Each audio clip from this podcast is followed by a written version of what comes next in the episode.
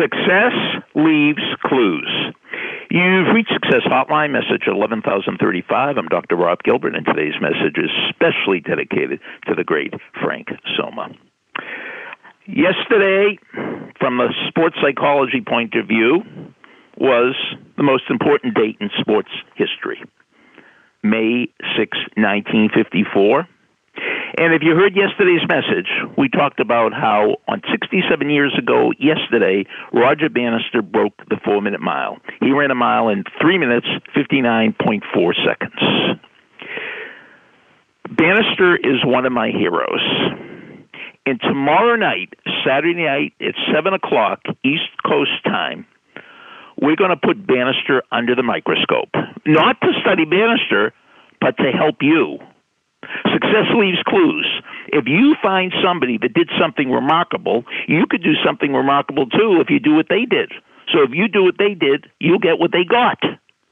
And you don't have to be a runner. You could be a salesperson. But if you apply some of Roger Bannister's strategies, you're not just going to get a little better. You're going to have a breakthrough. And that's what I'm interested in talking about. I'm not interested in giving a biography of Bannister. I'm interested in breakthrough strategies. How do you do things that other people don't think you could do? Bannister's own professors told him to stop trying to break the four minute barrier because his heart would explode. Imagine your your professor said, Don't do it, Roger, you're gonna die. So here's the deal. Tomorrow night, 7 o'clock, East Coast time, Saturday night. Sometime today or tomorrow, email me at sendmeastory at AOL.com. Send me a story at AOL.com. And in the subject line, put Sir Roger.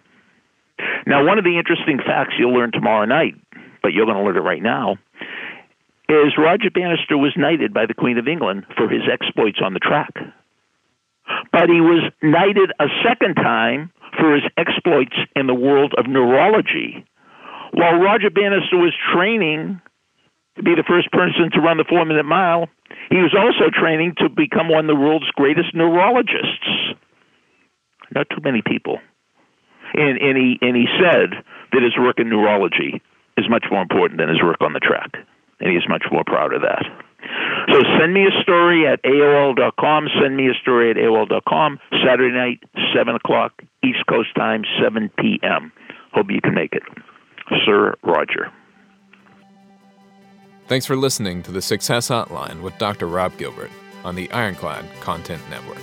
You can email Dr. Gilbert at sendmeastory at AOL.com.